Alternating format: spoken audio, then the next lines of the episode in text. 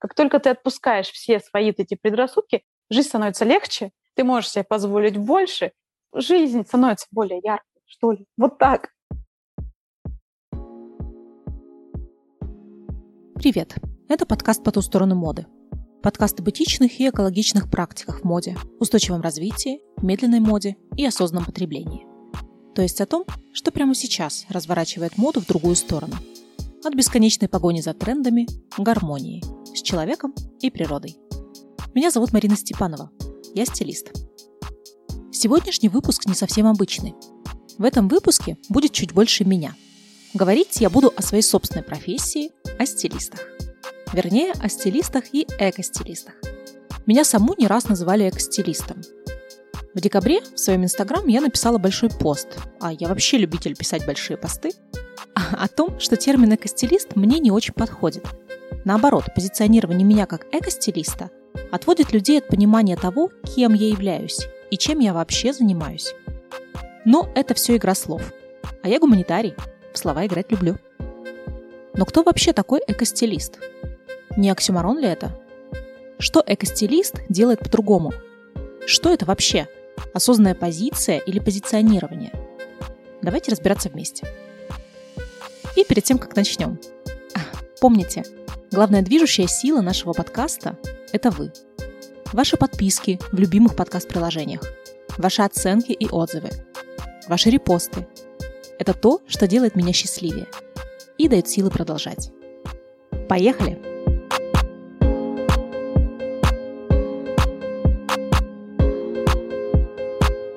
Я сама стала стилистом в далеком 2008 году. Тогда это все только начиналось, и все работали примерно одинаково. Ты определяешь клиенту цветотип, тип фигуры, лица, составляешь какие-то рекомендации, разбираешь гардероб, идешь по магазинам и так далее. А между делом еще стилизуешь съемки, собираешь невест на свадьбу. И если повезло, ну или наоборот не повезло, делаешь макияж и прически. То есть, где платят, там и работаешь. В 2010 году я была в Риге на семинаре стилиста из Лондона. Мы из России до сих пор все работали примерно одинаково, а она говорила о специализациях. Например, стилисты, которые занимаются только разбором гардероба, работают только с плюс-сайз клиентами или, например, с онкобольными. Будет много стилистов, рынок разовьется, будут и ниши, говорила она. И году в 2016-2018 у стилистов в России действительно появились специализации – Сейчас кто-то работает только с последними тенденциями. Кто-то одевает людей на Алиэкспресс. Кто-то создает свои теории и пишет книги. А экоповестка в воздухе. Неудивительно, что появились и эко-стилисты. Ну, логичная, наверное, специализация на сегодняшний день. Только не совсем понятная. Стилист – это же что-то про постоянное «снимите это немедленно» и «купите это немедленно». И так по кругу, по кругу, по кругу. Благодаря Инстаграму вообще сформировался образ стилиста, который каждый день надевает что-то новое, что-то такое эдакое. А места его обитания – это Zara и H&M. Такие оплоты современного перепотребления. Разве здесь вообще есть место экологии? В этом выпуске я пообщалась с Асей Тиссин, экостилистом из Омска и владелицей пространства осознанной моды культуры Zero. Сейчас в жизни у Аси назревают серьезные изменения – но пока они только назревают, поймаем момент и узнаем то, что хочется узнать об экостилистах из уст самого экостилиста.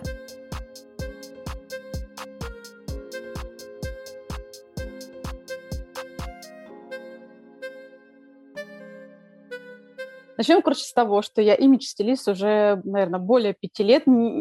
Забыла я эту дату, с какой все началось. Именно как эко-стилист, эко-направление у меня два года переключение на экологию у меня началось на самом деле очень а, обыденно, то есть никаких чудес не произошло. Я просто была с детьми а, в другом городе, в Калининграде, и около моего дома находились секонд-хенды. Причем Калининград – это, знаешь, уже своего рода как город-аутлет, но секонд-хендов. Их там очень-очень много. И мне было просто удобно туда с коляской ходить. И в какой-то момент я поняла, что я покупаю крутую одежду, очень крутых марок, по смешным ценам. Это такой был первый для меня инсайт. Думаю, ого, сколько я экономлю денег. А дальше, ты знаешь, просто начали приходить ко мне. То по таргету пришла реклама эко-сообщества, вот это Fashion Revolution, то я случайно наткнулась на фильм, который рассказывает о том, как э, производится наша одежда, грязная цена моды. Оно само начало приходить, и я начала для себя открывать, скажем так, другой мир. И в моей голове просто, знаешь, ну, сознание, наверное, изменилось. То есть я пришла в какой-то момент в масс-маркет, в магазин, и мне какой-то, мне, знаешь, затошнило, что ли, от качества, от ниток, от суеты. Все, это было такое отторжение. Я больше не хочу, я так не хочу. И я начала ходить в секонд-хенды в Омске. И, наверное, я была, да не наверное, я была первым стилистом в Омске, который открыто пришел в секонд-хенд и сделал обзор одежды в, этих, в этом магазине. Честно скажу, в мой адрес очень многие фыркали. Очень многие. Но с того момента и начали появляться эко-проекты. А я задумалась об открытии своего секонда, потому что в Омске туго с выбором все-таки. Пока до нас эта одежда доедет, она доедет уже не самого лучшего качества и по очень дорогой цене. Расскажи о своем секонде немножко. Он же у тебя не совсем стандартный секонд-хенд. Ой, нет, я вообще человек нестандартный. Мне кажется, у меня все в моей жизни, оно нестандартное. Моя студия называется не секонд даже, а пространство осознанной моды, потому что просто секонд – это же неинтересно. А вот пространство осознанной моды уже интригует. А еще я для себя открыла прелесть альтернативной моды, как я называю. Это альтернативные дизайнеры, которые работают с новыми технологиями, технологиями, с переработкой, апсайклинг, ресайклинг, о, вот эти все слова, ресайклинг, кастомайзинг. В общем, это для меня новая а, сфера, в которую я погрузилась и поняла, как много в ней интересного. Ну вообще это потенциал. А что еще? Какие-то мастер-классы, какая-то движуха? Как-то ты способствуешь вообще распространению этой темы в Омске сейчас? Да, я начала, я вообще с мастер-классов попробовала, поняла, что именно в таком формате, как мастер-класс, не заходит народ, наелся этих мастер-классов уже, они не хотят чего-то другого. То есть я сейчас плавно-плавно захожу, готовлю публику, э, пока гости, а в будущем я хочу, чтобы мы смотрели фильмы какие-то, какие-то эко-встречи. То есть вот приходится готовить людей, потому что это я такая наивная, думаю, я сейчас зайду, всем расскажу, и все придут. Нифига. Людей надо готовить к этой теме. Не все готовы. Ну, то есть народ пока сторонится, скажем так. А как СМИ, как бренды, как крупный бизнес? СМИ в восторге, приглашают, приезжают, снимают. Для них это что-то новое, потому что СМИ снимают все одно и то же. Я для них как свежее мясо, скажем так. Меня номинировали на премию «Предприниматель города. Стартап года». Я дошла до финала, нас трое было. А, но так как оценивали там, а, какое, какую пользу ты сделал городу, выиграл человек, который уже посуществовал год. Ну, то есть он выдержал пандемию, поэтому у него победа была такая законная, потому что я открылась а, в ноябре. И новости приезжали, показывали о том, что секонд-хенд в тренде, целый ролик про нас сделали. И «Доброе утро» к нам приходили, показывали, как можно одеться на миллион в рамках секонд-хенда. Был очень интересный проект совместный с Мегой. Вот это было очень необычно для меня, потому что Мега сами мне написали, причем они меня уговаривали, чтобы я у них выступила. И в то же время, после того, как они меня уговорили, они еще требовали сценарий моей речи, чтобы, ну, чтобы проконтролировать, не ляпну или чего лишнего. Это была отдельная тема, очень интересно. Но получилось неплохо, скажем так. На самом деле, я же тоже работала с вторичным рынком одежды. Но я начну с событий за год до этого. Я пришла к теме устойчивой моды через теорию. Училась в магистратуре, кстати, я ее бросила, изучала английский. Я читала современные научные статьи о моде на английском языке и обнаружила, что многие из них посвящены экологичным и этичным практикам в моде. Меня эта тема зацепила. Она показала мне другую реальность, другую сторону моды. Я помню, сердце тогда забилось чаще, и я поняла. Вот оно. Я давно искала тему, которая бы зацепила меня вместо всех этих цветотипов, стилевых типажей и так далее, тем, которые мне на тот момент уже изрядно надоели – я нашла эту тему. Читая статьи, я вышла на исследование, посвященное секонд-хендам. Я провела свое исследование. Я тогда, помню, взяла а, интервью а, с представителем крупного секонда нашего города. Ну, жалко, что у меня тогда не было подкаста, потому что в интервью было много всего интересного. Мы тогда сходили в секонд с подругой-стилистом и за деньги это было, по-моему, 5000 рублей, сняли там видео для своих инстаграмов.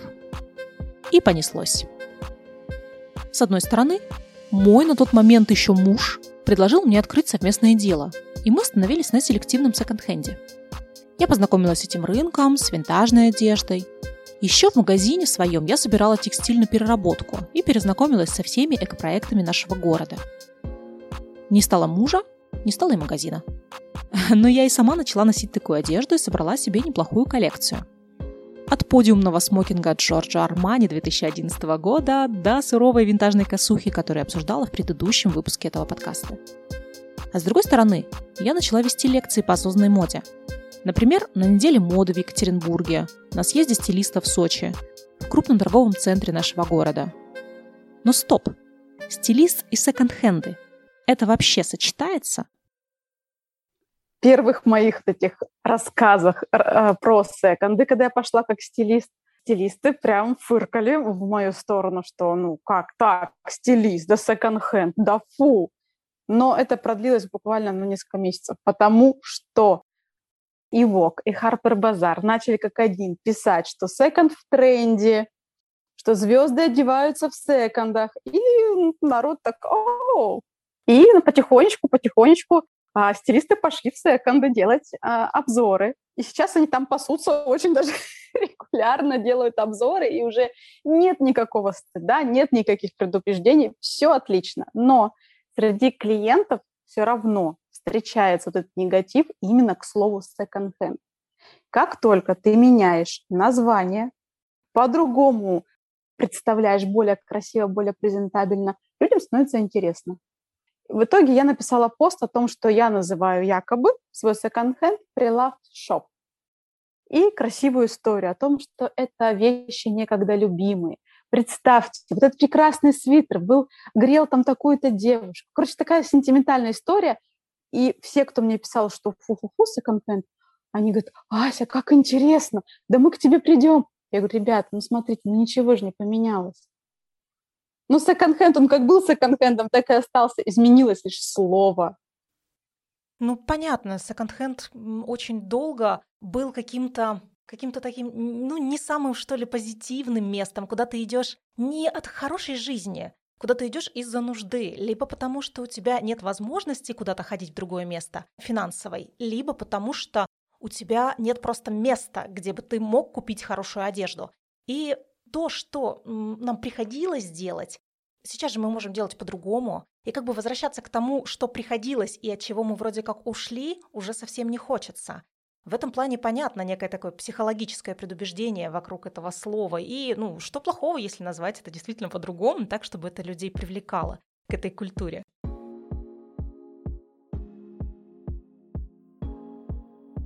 Однажды я пришла в комиссионный магазин сдать на реализацию свои вещи – а в примерочной с клиентом работала стилист.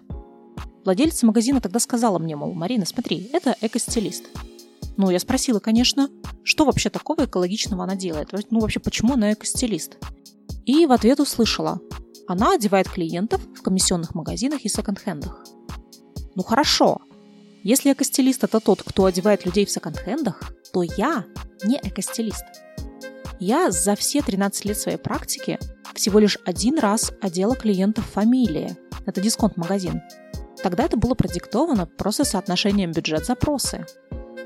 И то у нас тогда из-под носа увели тележку с одеждой и начали примерять вещи. А отбирала я их как минимум час, очень тщательно-тщательно, рассматривая составы и так далее. После того, как я раз на 10 обижала фамилию кругом в поисках утраченной корзины, я начала просто, бесцеремонно заглядывать во все примерочные. Ну а как же, я на работе, и здесь моя цель – одеть клиента, а все остальное – мелочи. Корзину я эту нашла, наши вещи кто-то примерил без нас и за нас. Но да, я, конечно, я за стоки, я за секонды, я за комиссионки, но вопрос в том, дадут ли они тот уровень сервиса, к которому привыкла я и которым приучила своих клиентов – но, может, не стоит сводить все-таки эко-стилиста только к секонд-хендам? Ну а к чему тогда сводить? Давайте спросим у Аси. Первое, я не хожу в масс-маркет. Вообще. Бывают исключения. Пару раз они были, когда я осознанно туда шла за конкретной вещью. Я очень хотела давно себе теплую рубашку. Почему? Потому что у моей мамы была такая когда-то в 80-х годах, красная, в клеточку. Я ее так хорошо помню. Но, к сожалению, она не дожила до наших дней, но я ее помню. И поэтому, когда я увидела в масс-маркете такую рубашку, я за ней пошла.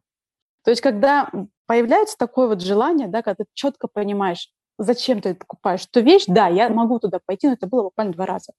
Так я не хожу а, в масс-маркет, я не делаю обзоры масс-маркета, я не хожу на шопинг с клиентами. У нас доходило, знаешь, до такого даже, что а, со мной работала девушка, она была копирайтером, и она вот ходит на шопинг с другим стилистом, потому что вот я отказалась. То есть, если э, клиент обращается к тебе и зовет тебя пойти в Зару, например, в Манго и так далее, ты просто ему отказываешь. Да. Ну, то есть я объясняю, конечно, корректно очень свою позицию, что вот я не хожу. Это противоречит моей философии. То есть я, конечно, с одной стороны, я себе обрезала клиентуру, но с другой стороны, я живу, знаешь, по принципу, мои люди со мной останутся. И куда ты их водишь? Есть те, которые с удовольствием со мной ходят по секондам, а есть те, с кем мы ходим по э, магазинам российских брендов. В основном, конечно, это онлайн-заказы. Ну, у нас в Омске уже есть э, ребята, которые прекрасно шьют. А единственное, конечно, это стоит дороже, чем тот же масс-маркет. Секонд-хенд а, вообще, в принципе, меня приучил к очень высокому качеству. Поэтому, если не секонд-хенд, то это будет а, одежда на заказ. То есть почему еще не масс-маркет, да, потому что там ширпотреб для меня – я лучше в секонд схожу. Как бы ни казалось парадоксально. А что еще, кроме шопинга? Для меня очень важно, чтобы человек умел работать с уже имеющимися вещами. Очень часто в нашем гардеробе оседает такое количество одежды неносибельной, которая, скажем так, просто забирает энергию. Очень часто у человека есть классные вещи, а, но он их не умеет носить. И вот как раз моя задача научить эту вещь носить правильно. И в дальнейшем объяснить, как вообще а, использовать свой гардероб по максимуму. То есть не на шопинг идти при малейшем запросе, а именно научиться пересматривать свои вещи, покупать вещи дублеры, возможно. Да? Кстати, вот очень многие стилисты говорят, что не должно быть э, одинаковых вещей в гардеробе. Ну, допустим, там, я люблю тельняшки, да, у меня их там пять штук. Многие стилисты говорят, что так не должно быть. И ты знаешь, даже был такой момент, когда я запускала даже курс по правильному разбору гардероба и столкнулась с тем, что несколько стилистов-коллег просто начали надо мной насмехаться, мол, Ася, ну что же, ну это же ерунда такая, там что там вещь раскидал и все, а ты целую философию придумала. А ты предлагаешь клиентам ремонт одежды, восстановление, кастомизацию? Очень многие люди почему-то перестали видеть, что вещи можно дать вторую жизнь.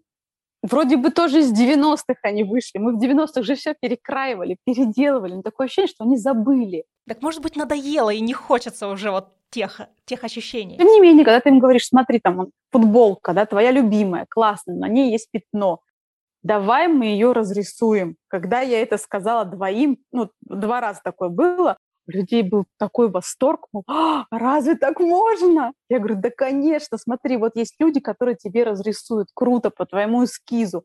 Либо ты можешь пойти на мастер-класс и сам разрисовать эту футболку как хочешь. Был момент, когда обсуждали, как переделать джинсы. То есть есть дано белые джинсы, а у которых есть тоже пятна, какие-то маслянистые, которые уже не отстирываются. Что с ними сделать?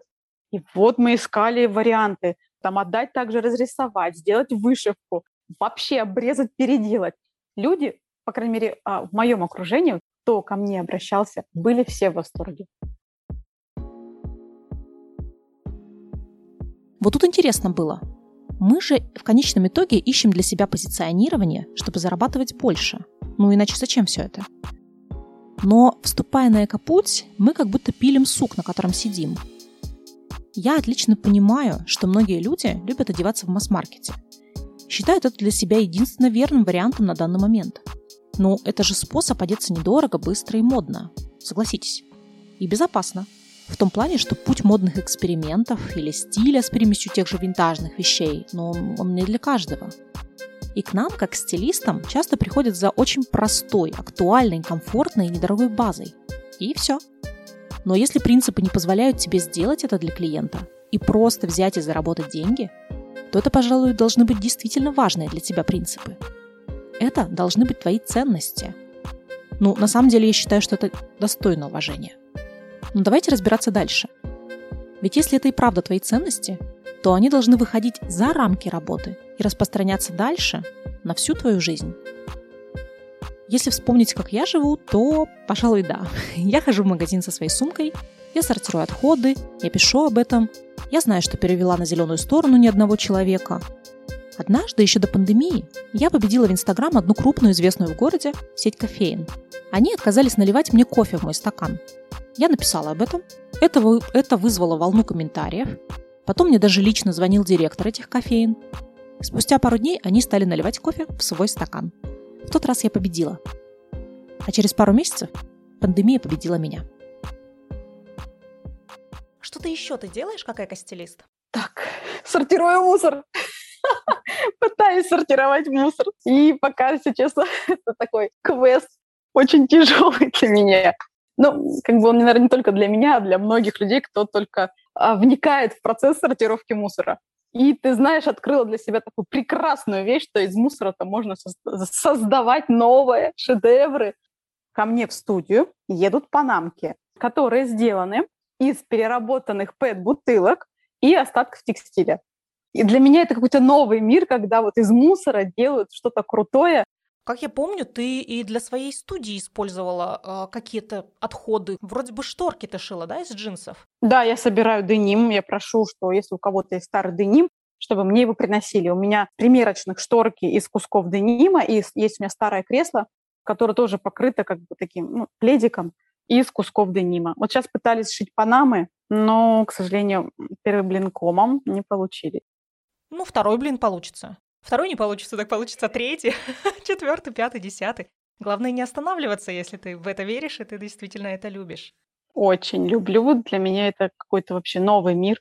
Что это тебе дает, кроме того, что это все интересно?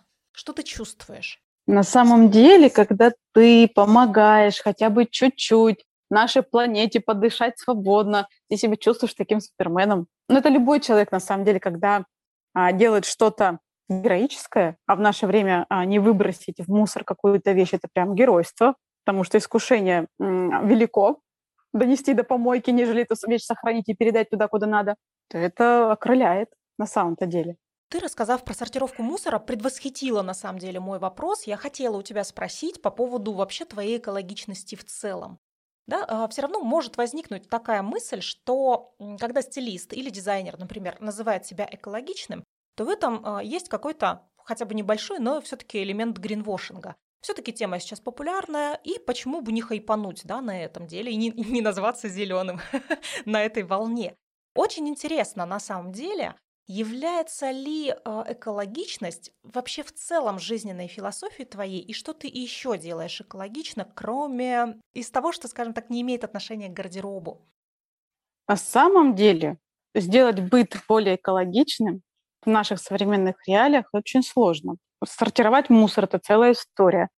А, я несколько раз, знаешь, хотела психануть и уже бросить все, потому что собираешь бутылки, они стоят большим, большой-большой коробкой у тебя дома, пока ты их довезешь туда, куда нужно. Знаешь, сколько раз у меня было искушение их выбросить, но нет. У нас в Омске появилось эко-такси, вот мы договорились, что человек приедет и заберет эти бутылки. Перестроить, допустим, шампуни, а вот эти все моющиеся средства на эко тоже это целая история, потому что э, парфюм-лидер под боком зашел, купил. А купить эко-средства – это нужно куда-то ехать. То есть экологичный образ жизни, он тебя приучает к системности, к порядку. Потому что, чтобы у тебя все работало дома в эко-стиле, скажем так, нужно поднапрячься. Поддерживает ли муж? Как дети вообще? Проявляют они к этому интерес? Дети, им очень интересно. Им вообще это интересно. У меня дочка сейчас занимается фабрика дети, и она там а, продвигает проект по отшиву эко-сумок. Да ты что? Растет второе поколение. Да, у нее пять сумок разрисованных, которые она выведет на ярмарку. А муж у меня сам по себе эколог тоже, поэтому у нас-то все нормально. Вот это очень важно, поддержка близких, потому что когда ты занимаешься этим в семье, в своей семье один, а над тобой все смеются, ну, тебе тяжело, и тогда риск сорваться и все бросить, ну, уже выкинуть все эти бутылки, да ну их к чертям. А когда все вместе заодно, то, конечно, намного проще вступить на этот путь.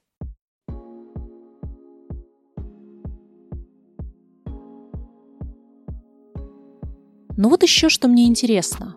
Решает ли экостилист какие-то особые боли клиентов? И есть ли смысл обращаться именно к экостилисту, если ты решил встать на путь осознанного потребления? Как-то недавно я одевала одного мужчину, постоянного клиента. И он спросил меня, «Рина, а что такое медленная мода? Чем ты вообще таким занимаешься?» Я тогда, значит, набрала в легкие побольше воздуха и принялась объяснять. Ну, так, чтобы по-простому.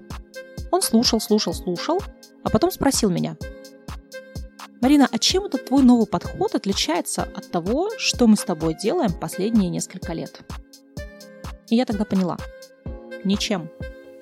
Я помогаю решить судьбу одиноких, скучающих вещей в гардеробе. Придумать им новое применение, переделать, продать.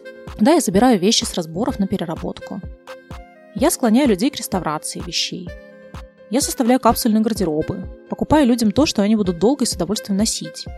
Мы стремимся к качеству вместо количества. Ну и я уже давно являюсь ярым противником нелюбимых вещей в гардеробах. В гардероб вещь должна попадать только по любви. Ну, это и есть медленная мода.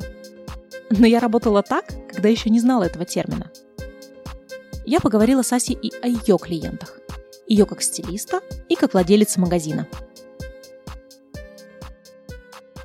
А, возраст скорее 25-38. Это люди либо творческих профессий, каких-то думающих профессий, где, ну, мне, наверное, так проще объяснить, это журналисты, актеры, пресс-секретари, люди политики, фрилансеры, то есть люди, которые рискнули уйти из системы и работать на себя.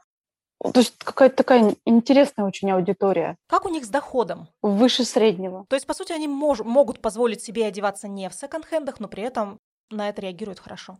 Абсолютно. То есть у меня есть знакомая, которая, которая прекрасный доход, вот прекрасный, но она очень хорошо разделяет такие понятия, как цена-ценность, а, что можно купить хорошую, качественную одежду по приятной цене, а остальные деньги пустить во что-то более нужное, допустим, в образование, а, в поездку, либо еще куда-то. У нас всегда есть что купить, коль на то пошло. И пусть это будет э, не одежда из масс-маркета, а, а какой-нибудь там, да тот же Dior. У меня, у меня в моей студии а, было несколько рубашек Dior. Dior за тысячу рублей. Ну, ты бы могла смело продавать их за две тысячи или за три. Почему ты не пошла на это? А Омск не готов еще пока к таким ценам.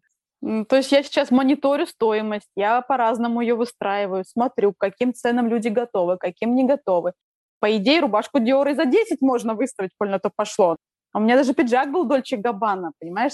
Вот со всеми, со всеми, все как положено. Только не говори, что ты его продала за полторы тысячи, пожалуйста. Нет, я его продала за четыре с половиной. Но Омск действительно пока не готов к высоким, высоким ценам. Потому что такая, такие вещи в том же Екатеринбурге, я так понимаю, будут стоить гораздо дороже. Да в Новосибирске они будут дороже стоить. Пришла девушка к нам в студию. Как я сама ношу мужские вещи, и у меня очень много их, я без зазрения совести начинаю предлагать мужские рубашки. Она выбрала рубашку мужскую, она просто была небольшого размера, в розовую клетку. Ну, вот почти как женская, скажем так. Примеряет рубашка в идеальнейшем состоянии. Она действительно новая, но без бирок. И тут она спрашивает, а что, она мужская? Я говорю, ну да, она мужская. Ну вот, приду я к себе в офис в мужской рубашке, да еще из секонд-хенда. Я, если честно, опешила от такого. То есть я не поняла, а в чем, я на нее так смотрю, я говорю, а в чем вопрос-то у вас? Но она же мужская. Я говорю, и что? Вот такие вот истории иногда со мной случаются, и, в принципе, иногда я даже не знаю, как на них реагировать. Когда я работала с клиентами раньше, я могла корректно ответить, особенно при разборе гардероба, в конце концов, это их гардероб, я всегда корректно отвечала. Но тут, когда касается разговор моего магазина, над которым я работала, над которым я трудилась, где я отбирала вещи сама лично. И когда вот тебя пытаются оскорбить, и ты, в принципе, понимаешь, почему, что ну, это какие-то личные проблемы человека, а, возможно, ему дорого, но он не может в этом признаться. А, возможно, у него какие-то там стереотипы. Ну и ты же ему не будешь устраивать сеанс психоаналитика. Ну да, к тому же он имеет право носить то, что он хочет, и не носить то, что ему по каким-то причинам внутренне не нравится. Бывает такое, что говорят, вот, секонд-хенд я не ношу, но я буду носить дорогой винтаж. Я так смотрю и говорю, слушай, ну, винтаж это круто, ну, вот давай так вот откровенно, это тот же секонд-хенд. Хорошо, а какие-то позитивные истории можешь рассказать? Есть прекрасная девушка, которая работает в сфере СМИ на хорошей должности. Она на меня подписалась, ей стало интересно, о чем я пишу, и, как она сказала, благодаря тебе я изменила свое мировоззрение. То есть я увидела, что а, есть другой шопинг, другая одежда, есть секонд-хенд, и там можно найти крутые вещи. Она ко мне приходит, а, я всегда с удовольствием ей скидки делаю, мы подбираем ей крутые пиджаки.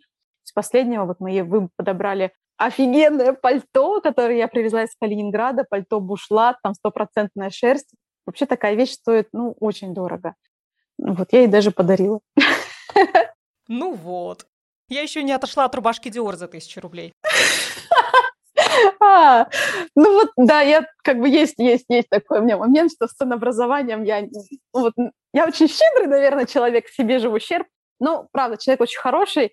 Есть другая девушка, которая тоже благодаря мне изменила свое мировоззрение в плане а, не только шопинга, что можно находить где-то вещи, секонд-хенд тот же, но и на цвет она по-другому посмотрела. Я экспериментирую с цветом. Я обожаю со- соединять вещи, которые как будто бы не должны вместе гармонично смотреться, а они смотрятся.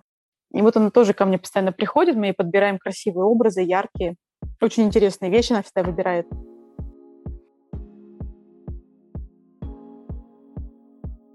Многим, думаю, известно, что о стилисте часто судят по его собственному стилю. Это в корне неверно, но это совсем другая история. Я нашла в интернете несколько экостилистов и прошлась по их инстаграмам с целью посмотреть, что же носят они. И вот что увидела. Такой расслабленный, минималистичный casual. Много природных оттенков, бежевого, черного, много тканей, которые внешне похожи на натуральные. Силуэты в целом лаконичные. Вообще есть ощущение, что они часто носят мужские вещи. Одежда комфортная, я вижу мало яркого цвета принтов, деталей, даже аксессуаров на них. Я также вижу мало каких-то остромодных вещей или вещей на хайпе. Ну, то есть это скорее будет такой мужской винтажный пиджак, чем мюли Ботега. Да, я вижу на них много винтажных вещей, но не слишком экстравагантных. Вообще не вижу особой экстравагантности. А что со стилем Уаси? Я свой гардероб формирую уже два года все-таки я девушка, а, такая очень эмоциональная, поэтому у меня часто бывает это не хочу, то не хочу. Он у меня достаточно большой, чтобы у меня был выбор. Поэтому в разряд минималистов я, наверное, в ближайшее десятилетие не попаду. А сколько у тебя вещей? Я не считала. Но у меня очень много, допустим, рубашек. Я люблю рубашки мужские. Два брючных костюма тоже есть, а, пиджаков пять у меня точно принципе, в принципе, это все вещи дублеры, они друг друга заменяют.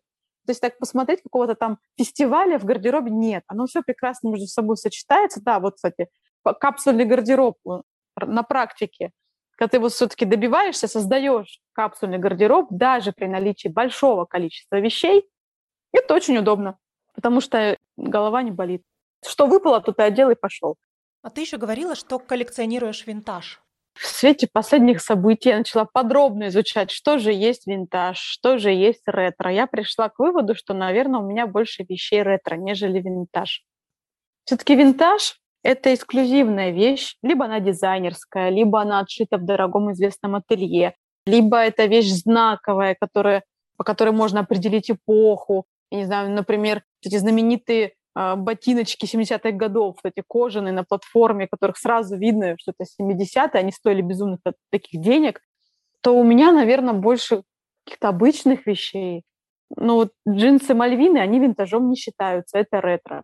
А все, что после 90-х, это не винтаж.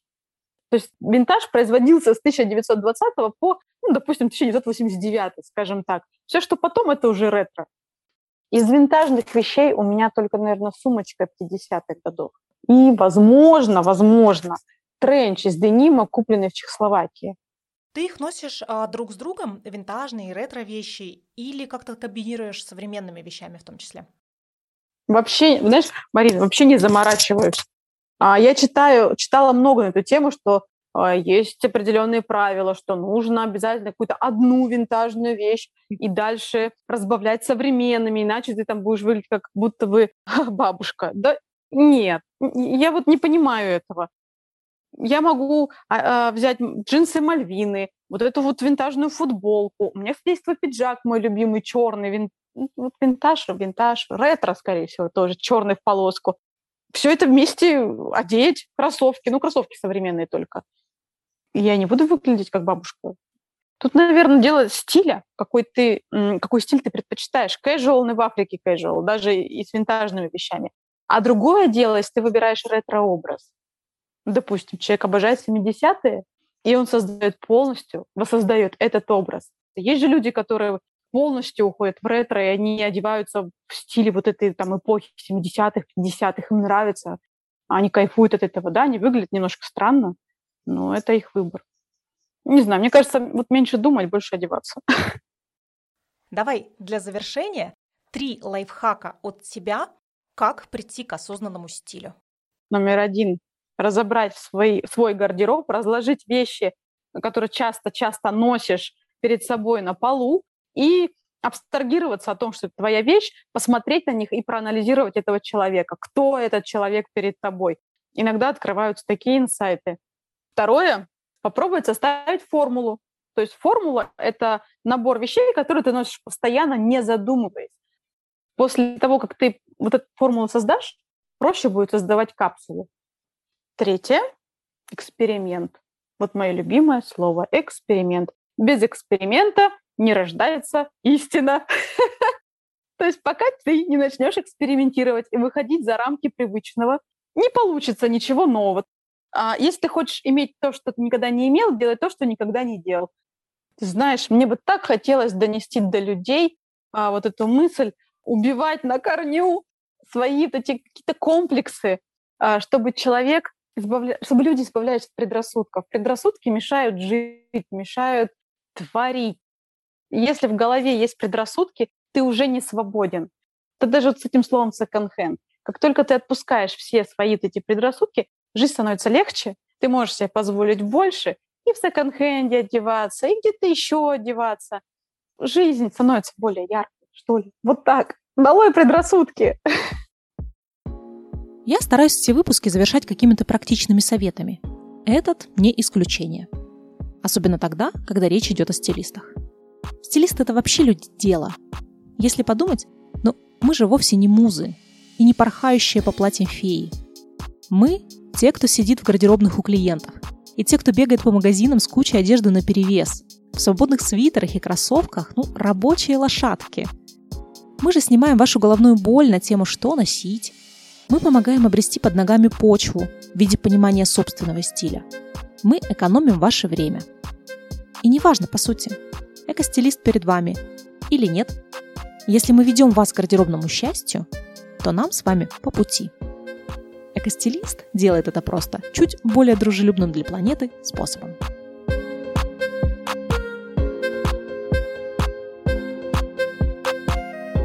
Это был подкаст «По ту сторону моды». И если вам тоже есть что сказать, пишите мне на марина степанова.стайл. Следующий выпуск уже через неделю, и мы посмотрим на моду еще с одной стороны. Присоединяйтесь к нашему сообществу в телеграм-канале «По ту сторону моды» и оставляйте свои комментарии.